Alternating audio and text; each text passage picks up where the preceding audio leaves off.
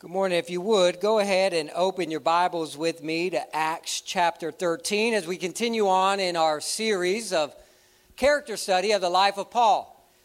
Paul is a fascinating individual, an individual that was so sold out to our Lord and Savior Jesus Christ that uh, he would write under the inspiration of the Holy Spirit to imitate me as I imitate Christ, that he walked so closely with the Lord and Savior Jesus Christ uh, that he could say, through the inspiration of the Holy Spirit, that if you are following after me, it is if you are following after Jesus. That's an amazing statement to be able to be said. I pray that for each and every one of us, we could articulate that in some way and manner that we live our life, that individuals would be able to follow after Christ by looking at our example. And so we are looking at the Apostle Paul and what we can glean from his life as a follower of Jesus Christ, really in a society and in a structure that's not all that different uh, from ours. The things that the church was facing, the things that Christians were facing in that day and age, are things that we are facing in this day and age as well. And so there's a lot of truth and universal truth that can be applied to our lives to help us as we live out our lives in this fallen and this broken world. I've entitled today's message Paul's Calling. We looked at uh, last week, we looked at Paul's conversion. Uh, today we're going to look at Paul's calling, saved out of, sent into. That's the story of every follower of Jesus Christ. That's the story of everybody that's been born again. We have been saved out of the world. We've been regenerated. We've been renewed. We've been born again. We become a new creation in Christ Jesus, and we've been sent back into the world. So, saved out of and sent back into. That's the story of each and every follower of Jesus Christ. We'll see as Paul lives that out what we can apply and what the implications are for our lives as followers of Jesus as well. But before we get into our text, I kind of want to set the table a little bit of what really Paul was, was facing in a manner that I think we are facing as well, that really all people face in all times of history. Back in Numbers chapter 13, we read of Moses and uh, the people of God. They have been freed uh, from physical bondage in Egypt, and they are coming into the promised land. They get to the edge of the promised land, and Moses d- uh, picks 12 individuals to be spies to go and spy out the land. They go into the land for 40 days. We read in Numbers 13 23 that the spies came to the valley of Eshcol. In Hebrew, Eshcol means cluster, and cut down from there a branch with a single cluster of grapes. And they carried it on a pole between two of them, and they also brought uh, uh, some pomegranates and grapes, uh, uh, should say figs, pomegranates and figs. Now, we see that in this valley of, of Eshcol, they, they come, and these 12 spies, they come to a cluster of, of grapes and they cut it down. Now, this cluster of grapes is so big that it takes two individuals to carry those clusters of grapes on a pole. Sprouts has nothing on the valley of Eshcol, okay? This cluster of grapes is so big, it literally takes two grown men to carry them on a pole. Now, after 40 days, they bring that back along with pomegranates and figs, and they encounter the people of God. They encounter Moses, and 10 of the spies start to cause a little bit of some concern because they said of what they saw in the land was causing them all kinds of anxiety and all kinds of fear. Caleb, one of the 12 spies, is recorded as saying in Numbers 13 30 that Caleb quieted the people before Moses and said, Let us go up at once and occupy it, for we are well able to overcome it. He says, Don't worry about what it is that is in the land. It's true what has been reported, but God is on our side. Don't worry about them. We've been called to go into the land. We're going to go into the land. But verse 31 goes on to say, then the men who had gone up with him said, We are not able to go up against the people, for they are stronger than we are. Verse 32. So they brought to the people of Israel a bad report of the land that they had spied out, saying, The land through which we have gone to spy it out is a land that devours its inhabitants, and all the people that we saw in it are of great height. Verse 33 says, And they and there we saw the Nephilim, the sons of Anak, who come from the Nephilim, and we seem to ourselves like grasshoppers, and so we seem to them. So you've got 10 individuals that have spent 40 days in the land, and they come back and they tell the people of God, we can't go in there. The situation is too big for us. The situation is not going to be able uh, to allow us to overcome it, so we just need to turn around. We need to go back. We can't go any further. Now, why is that? Well, there are giants in the land. Now, remember, they just carried into the camp a, a cluster of grapes so big it took two grown men on a pole to carry them in. I believe we find ourselves in a Joshua and a Caleb moment as a church and as a nation. Two reports have been given You've got a report that says it's hopeless, it's all lost, everything is upside down, the, the, the, the, situation we're in is way too big for us. There are giants in the land, and if you go into that land, you'll be devoured. Then you've got a report that says it doesn't matter how big the giants are, I've got a God that's twice the size. I've got a God who's bigger than anything this world can throw at us. There are two reports that you can choose to follow. Which report you follow will determine the peace, the joy, and what the coming days of your life are going to look like. You see, this report that says in our own time, all is lost, all is hopeless, we're all doomed, is a bad report about a good God. But I choose to believe the other report. I choose to believe the other report that, in spite of all of those things, God is still building his church and the gates of hell will never overcome it. I, I choose to listen to the report that says this Wednesday night, we've got five new uh, followers of Jesus Christ. We've got five people that are following through in baptism. I, I, I, I choose to listen to the report that says in the middle of a pandemic, that this church went through a transition and, and, grew almost twofold. I choose to listen to the report that our God is so good that in the middle of a pandemic, we were able to be $350,000 over budget. I choose to listen to the report that says God is bigger than the giants. Now, here's the thing are you going to focus in on the grapes or are you going to focus in on the giants? God said it's a good land, and when you go in there, it's a land overflowing with milk and honey, that they would find what it is exactly they found. And they came back with proof that God does not lie. But they took their eyes off of the grapes, they took their eyes off of the fruit that God said they would bear, and they put it on the giants. We have two reports we can listen to. I choose to focus on the grapes, knowing and trusting God will take care of the giants. Now, Paul finds himself in a very similar situation. The last time we left Paul, he was in Jerusalem. He had been on the road to Damascus. He was uh, radically saved and transformed into a new creation. And he starts to minister in Damascus. He flees from Damascus. He goes into Jerusalem. The church is a little weary of him at first, but they're starting to bring him in. He's starting to preach. And then we start to see that as a result of the persecution of Stephen, that the, the gospel is starting to spread. It gets as far up as Antioch, and the gospel is starting to spread. And the Holy Spirit falls on Gentiles, and Gentiles start to place their faith in Jesus Christ, and they're coming to know Jesus Christ. And so, first, the Holy Spirit comes to the Jews, then to the Samaritans, which were half Jewish, half Gentiles. And then we see the completion of that as it comes to the Gentiles. So, God's word is spreading out through all the world now. We start to see the advancement of the gospel, so much so in Acts 11 25. In Antioch, we see that the followers of Jesus Christ for the very first time are called Christians. Well, all of these things are going on. We also see that the persecution is starting to rev up to the point that, that James, the, the brother of John, part of the inner circle of Jesus Christ, has been killed. He's been martyred.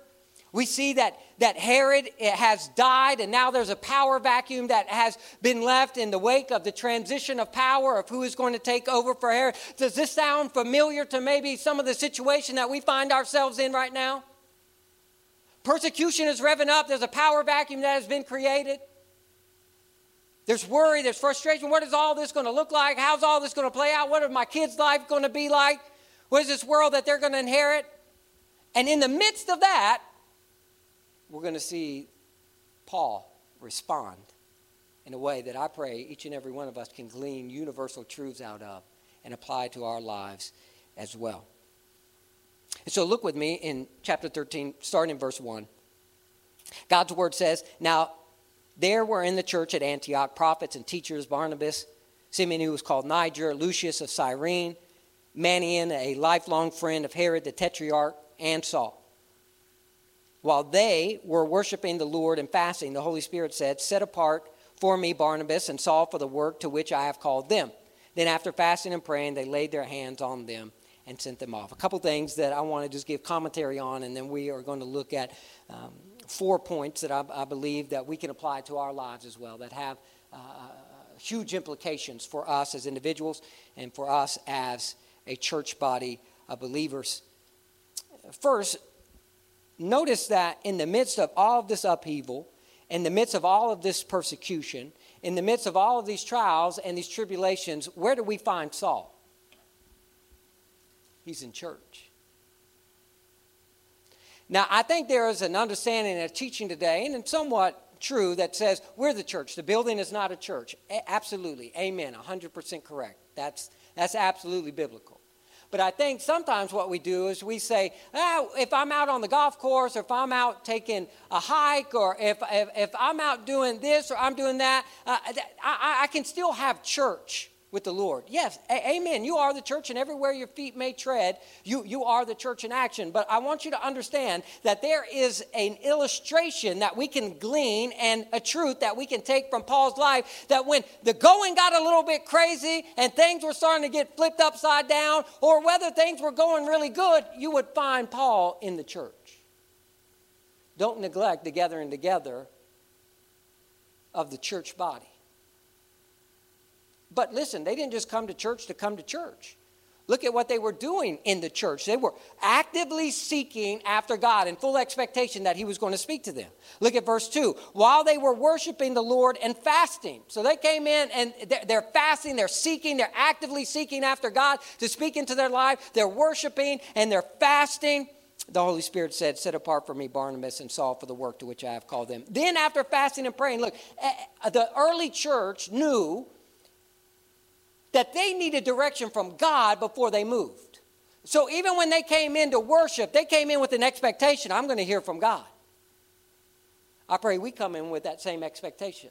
I pray we lean in. I pray that we've been so actively seeking after the Lord that there may come times in our lives where we say, you know what, I, am I'm, I'm not going to eat lunch today. Instead, I'm going to spend my lunch break on my face crying out to God. I'm going to spend my lunch break studying God's Word. I, I don't got time to eat. I want to feast on the bread of life actively seeking God, you speak to me, speak into my life.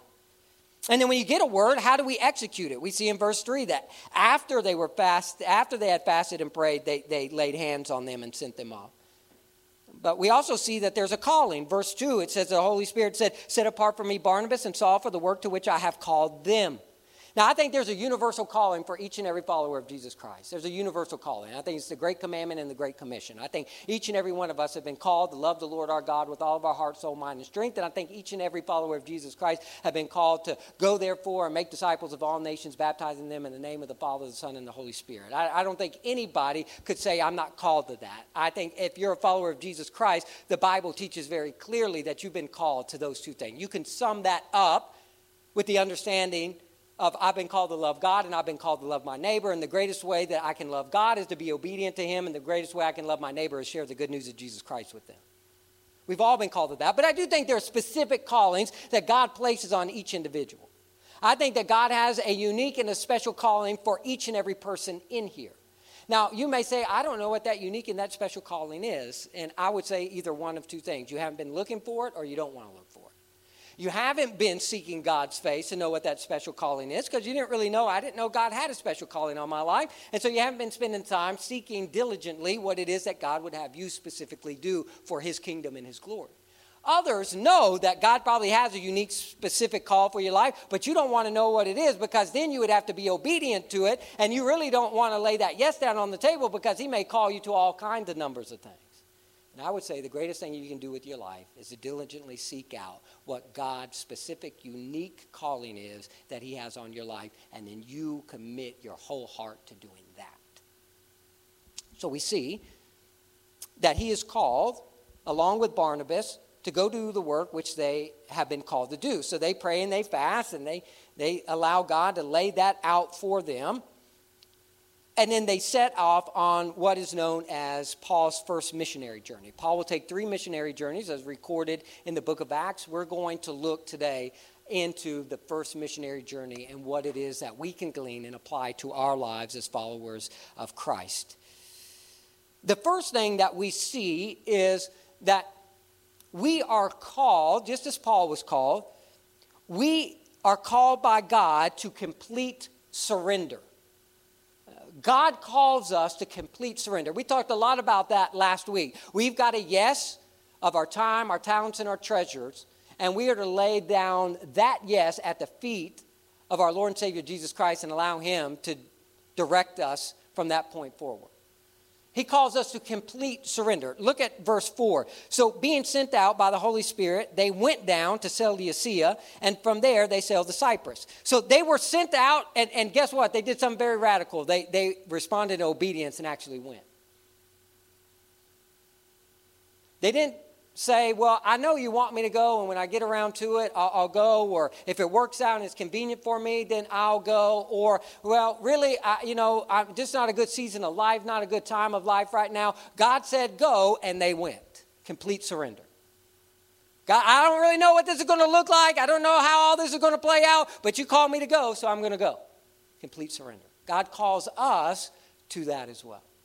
How many times has God called us to something and we've tried to bargain with Him? We've tried to barter with Him. We've tried to put terms and conditions upon what it is that He's calling us to.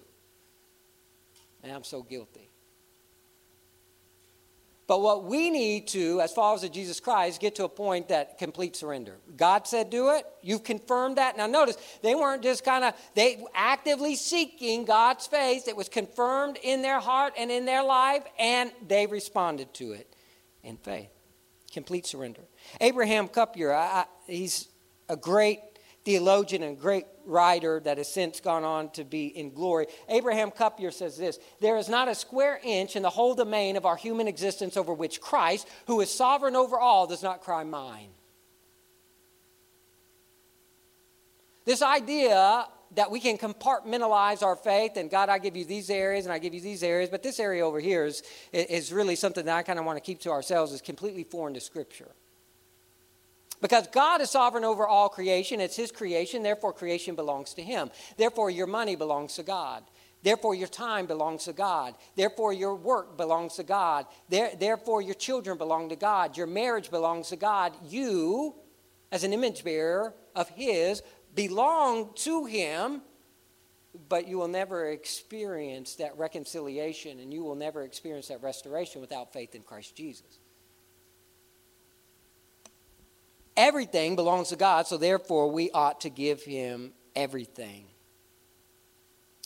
But we're not only just called to complete surrender. Look, look what happens in, in verse 6. They, they are sent out and they, they go and they come into a synagogue of the Jews and they had John to assist them. And then uh, verse 6 says, When they had gone through the whole island as far as Paphos, they, come, they came upon a certain magician, a Jewish false prophet named Bar Jesus. Now, in Hebrew, that means he's a son of Jesus. This isn't Jesus' son by, by any stretch of the imagination. Uh, this is a fake Jesus. We encounter bar Jesuses all the time in our lives and in this world. We encounter fake Jesuses. These are individuals that are functional saviors or things that are functional saviors that promise they will do for you what only Jesus can do. And we are deceived into worshiping at their altars instead of at the feet of Jesus. Whether that's a person, whether that's a substance, whether that's a political ideology or party, the world will offer to us these functional saviors that says, This is your Jesus. Now bow down and worship this Jesus, and you will have peace, you will have joy, you will have purpose, you will have meaning. The problem is they're fake Jesuses. They don't have any power to do any of that. Jesus and Jesus alone can bring you peace and joy and new life and transform your heart and your soul. Let me just say this our country is not going to be won or changed by revolution, our country is going to be won and changed by regeneration. Meaning, it's going to change by each individual who has a heart of stone coming to faith in Christ Jesus and having that heart of stone removed from them and receiving a heart of flesh. It's individuals laying their life down at the feet of Jesus, their yes down at the feet of Jesus, and saying, Now I am following you in complete surrender. We need to be focused in on that. By not neglecting the things that are going on around us. Right? I think there's this idea within the church that it's an either or. Either you just forget totally about what is going on in the world and you just kind of bury your, your, your, your head into the Christian sands of life, or you forget everything that is going on that God is doing and you focus only on the things that are going on the, the world presents to us this idea that it's got to be an either or, but I would propose to you that the Bible teaches it's a both and. You're to be focused in on both of those realities and both of those truths. Look at this. In verse 7, it says, He was with the proconsul, meaning this fake Jesus.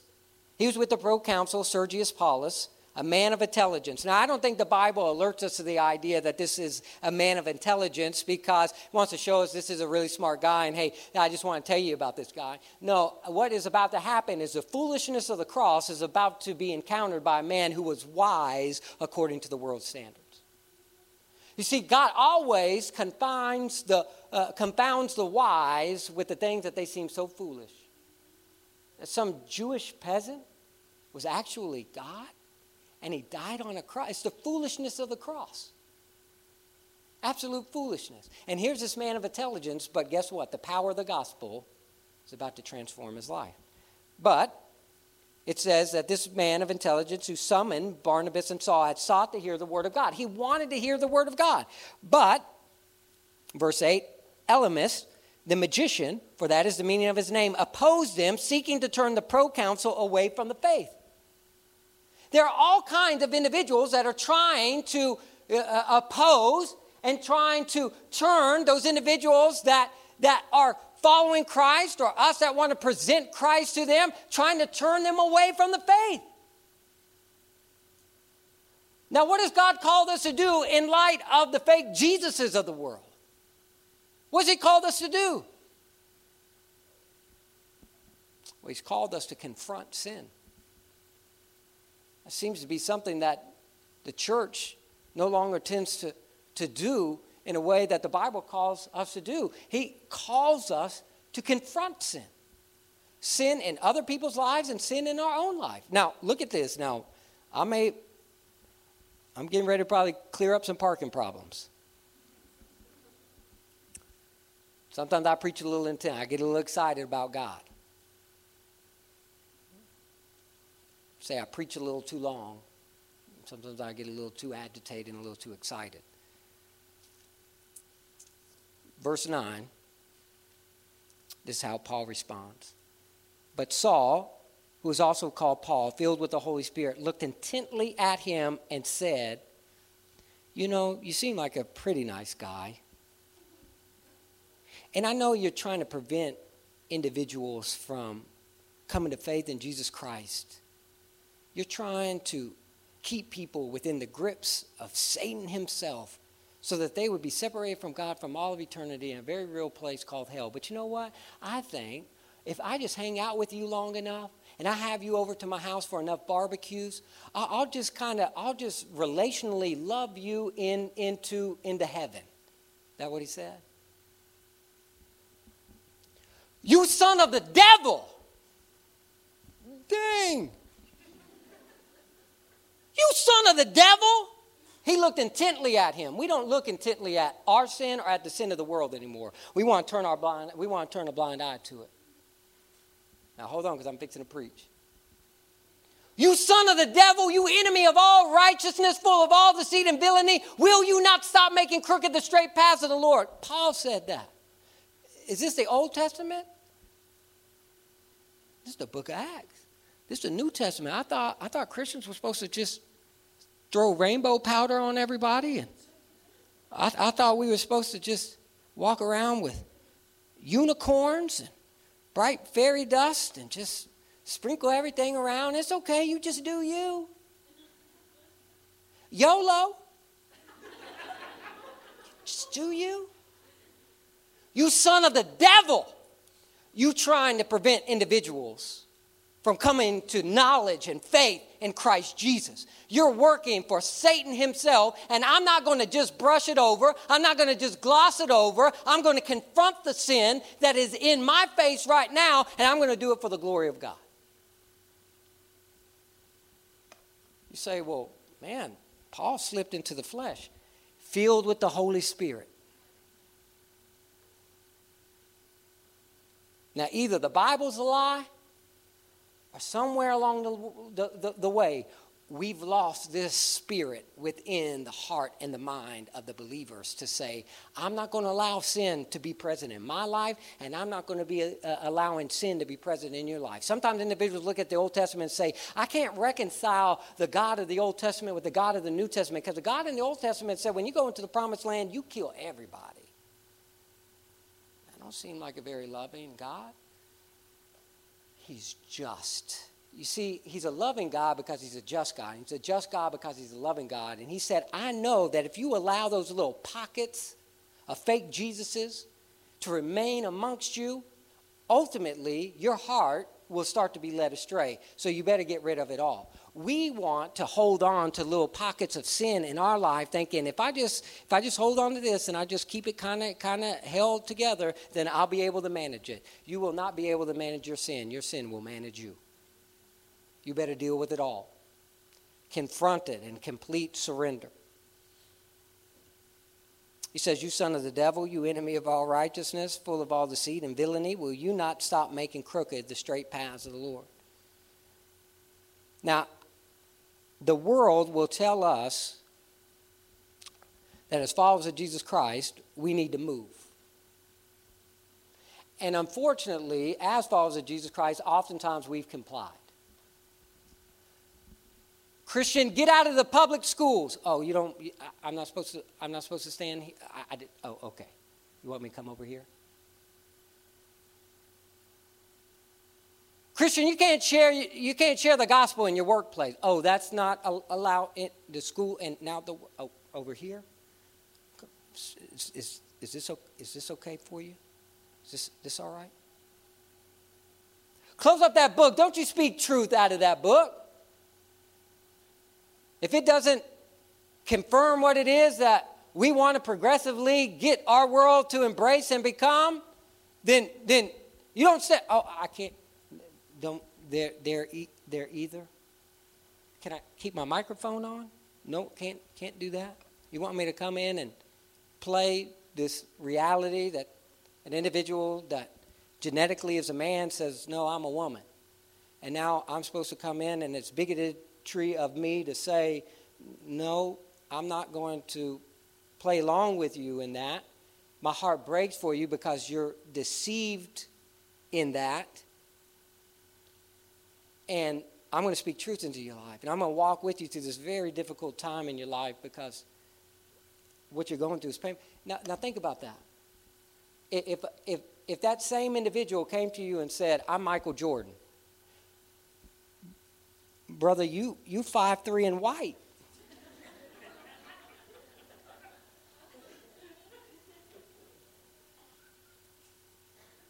brother, you you might dribble your milk, but you ain't dribbling a dunk a donut. But that's about. If somebody came up to you seriously, I'm Michael Jordan. You gonna uh, okay, Mike, well, tell me about tell me about game five in, in the 94 finals, you know? Like, tell me about the flu game. Mike, no. You're going to say, Some, something's off. Some, something's wrong with this individual. And I need to come alongside that person. I need to love on them. And I, I need to walk with them through that. But you know what the world says when that same individual doesn't say they're Michael Jordan, but says, I'm, I'm a woman? How brave.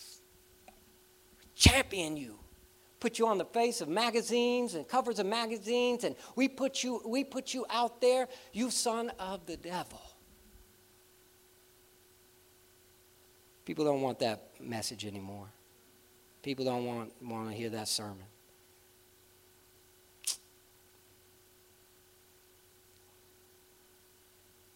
You say, but Pastor, we've We've been told that we're to expect opposition. We're, we're told to expect tribulations. absolutely. And I would say this opposition, trials, and persecution are to be expected, they're not to be accepted. For far too long, we, we've said, oh, oh, we're not supposed, I'm not supposed to stand here. You, you, you, you give them an inch, they're going to take a mile. It's never, just get out of the schools. We'll leave you alone. Just get out of the schools. Oh, oh you want a school? Just get out of the workplace. Just get out of the school. It's like the jerk. Anybody remember the jerk was all I need is I need this giraffe and I need and all I need is this land and all, if, if just the schools, just the workplaces, just just my home, just my church house, just my social media, just my this, just my that, just oh I what what give them an inch, they'll take them all. We got to confront sin. It's always to be expected, but we are never called to accept it. Now, I think the Bible also teaches us, and we'll see in the life of Paul, that not only are we called to confront sin, but we're called to cast seed the seed of the gospel message. We're supposed to throw it as far as wide and as broad as we possibly can. In Nehemiah, there's an interesting verse in the book of Nehemiah that talks about when they were building the wall and they had individuals that were trying to uh, prevent them from building that wall and attack them, that what, what they ended up doing, uh, Nehemiah says, is that the individuals that were working on the wall did so with a sword in one hand and a trowel in the other. They built and they battled. They built and they battled we're called to do the same. Now, I think oftentimes what happens within the life of Christianity is we uh, uh, uh, forego one for the other. So people are just so busy battling, telling everybody what we're what we're against that we never tell anybody what we're for. We're just always fighting. We're just we're just those individuals that are always fighting everybody. We're battling. And we're never working on actually building the kingdom up. Or we get so neglectful of the battling against the strongholds of the enemy in our lives and the lives of others that all we do is we just we just work on the kingdom and we just build and, and we allow strongholds to be developed all around us. But what god has called us to do is to build into battle. He's called us to do both. We're to build and we're to battle we're to confront sin, but we're to cast seed. We see that in the life of Paul. So Paul ventures on after this, uh, where he's presenting the gospel to the proconsul. And we see in chapter 13, verse 15, after the reading from the law and the prophets, the rulers of the synagogue, they go to Antioch of Pisidia, they go into the synagogue. The rulers of the synagogue send a message to them saying, Brothers, if you have any word of encouragement for the people, say it. Now, I love this. I, I probably should have spent the whole message on this because I just find it amazing. I find it pretty humorous as well. So Paul and Barnabas are Jews, so they go to the synagogue in this town. Now the Jews look at them, they, they say that they're, they're, they're Jews, they, they come in, and it's kind of like old school church where if you're a visitor with us, would you please stand so the church can meet you?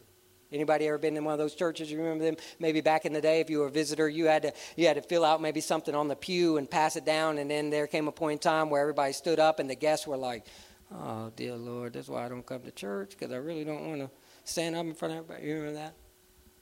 Paul and Barnabas come in to the synagogue and they say, We got some guests here. Why don't we hand them the microphone and hear what they have to say? Oh, Lord. You just gave Paul the floor. He says, Brothers, if you have any word of encouragement for the people, say it. Church, do you have any word of encouragement for the people that are dealing with all kind of pain and suffering and anxiety and fear outside of these four walls today? You know anybody that needs encouragement of the gospel? Say it. Say it. They are dying to hear you say it. Say the gospel. Preach the gospel. It's the only thing that will change their life. Preach the gospel. You've got that word of encouragement, then say it. So he preaches the gospel.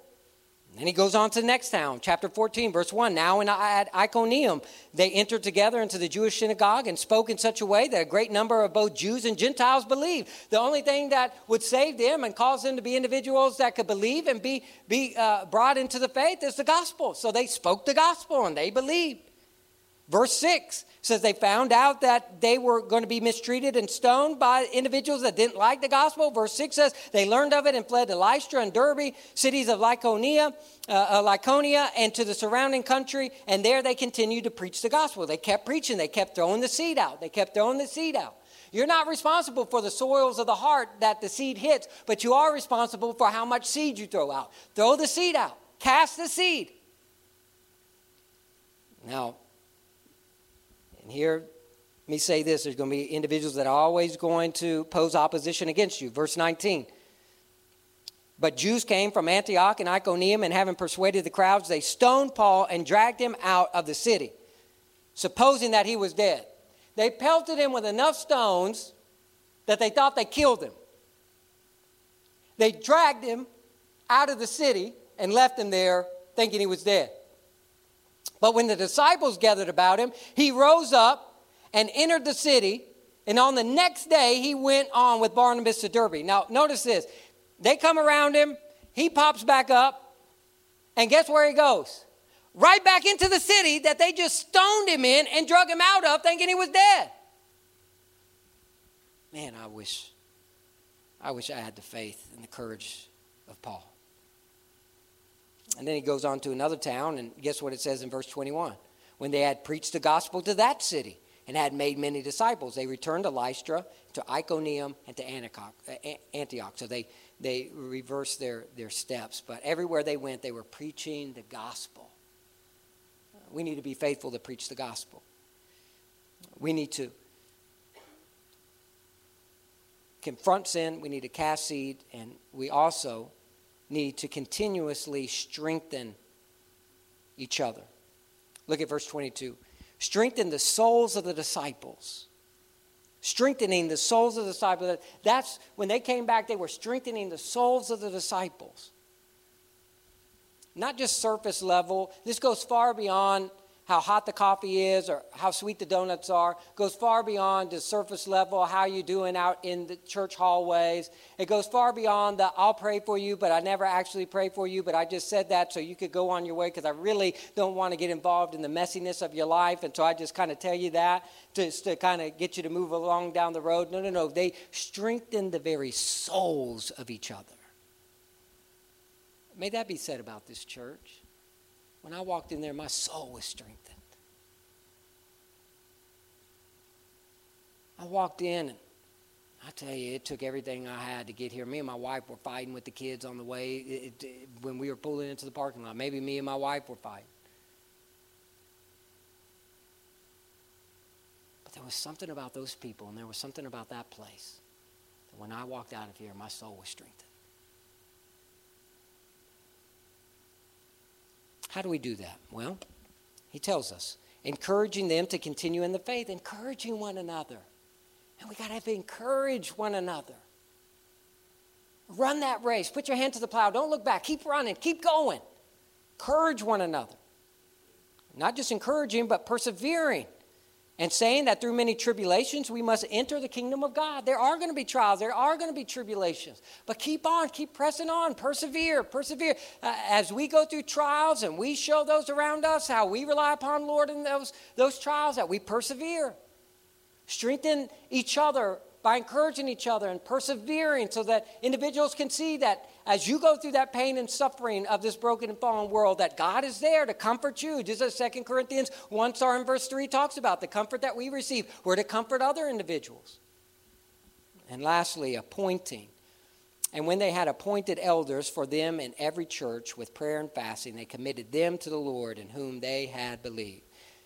In other words, they raised up leaders. How do we strengthen each other? How do we continuously strengthen the church? We raise up leaders.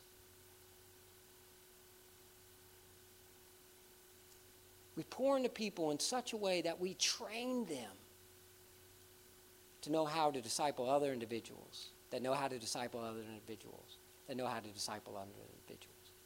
Now, for me, what I see in, in Scripture is this God never, never called the church to plant campuses, He called them to plant churches. Now, what happens when you start having one person be the pastor over a bunch of different churches is you stop the leadership building process that says, oh, you're the one pastor over 10 churches. Why, don't you disciple nine other individuals and release them to fulfill the God's calling on their life so that they can lead the church, so that they can build up individuals and replicate that model? Because what happens is, if I'm depending on you for 10 churches, what happens to those 10 churches when you ain't around no more? The problem is, one, it takes longer, it's a lot messier, and a lot of people don't really want to be trained. We can offer trainings and discipleship every night of the week, every hour of the day. But if you don't commit yourself to being discipled, if you don't commit yourself to being trained, what are we going to do? And so I pray that you would resolve in your own heart I'm going to lean in this year. I'm going to press in. And when they have evangelism training, I'm going to come and be trained. Because it's easy, right? It's easy for the pastor to say, you need to be sharing your faith. Okay, I know how to be, I know I need to be sharing my faith, but teach me how. We want to teach you how. How do I read my Bible to where I know how to teach somebody else how to read their Bible and how they can teach somebody else to be a disciple? Well, when we have those trainings, come to those trainings, be involved in those trainings. God has a unique and a special plan for each and every one of your lives. For those of you that walk in here today that think that there's no hope for you because of where you've been and what you've done, because that sin separates you and has created a hole in your heart that you've tried to fill with everything else, I want to tell you the encouraging word, the good news that I have for you is that if you will repent of your sin and place your faith in Jesus Christ, all those who call upon the name of the Lord will be saved. And I pray today would be the very day that you do that. For those of you that have made that proclamation of faith, that I pray that you would lean into the Lord, completely surrendered, confronting sin, casting seed, and continuously strengthening those within the body of Christ